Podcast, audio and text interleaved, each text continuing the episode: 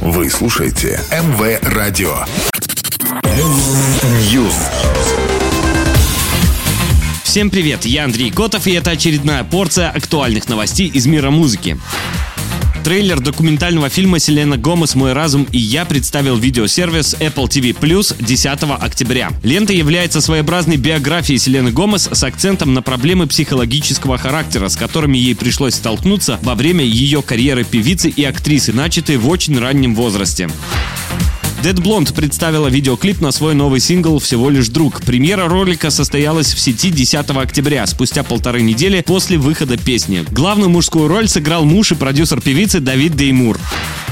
Список номинантов на премию MTV Europe Music Awards был обнародован 12 октября. Рекордсменом по числу номинаций стал Гарри Стайлз, у него 7 упоминаний. На втором месте Тейлор Свифт с шестью номинациями, по 5 номинаций у Ники Минаж и Розалии. Церемония награждения состоится 13 ноября в Дюссельдорфе.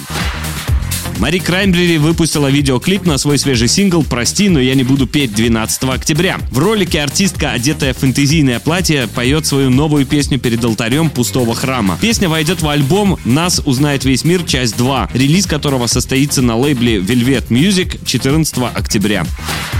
Пока все, до новой порции. News.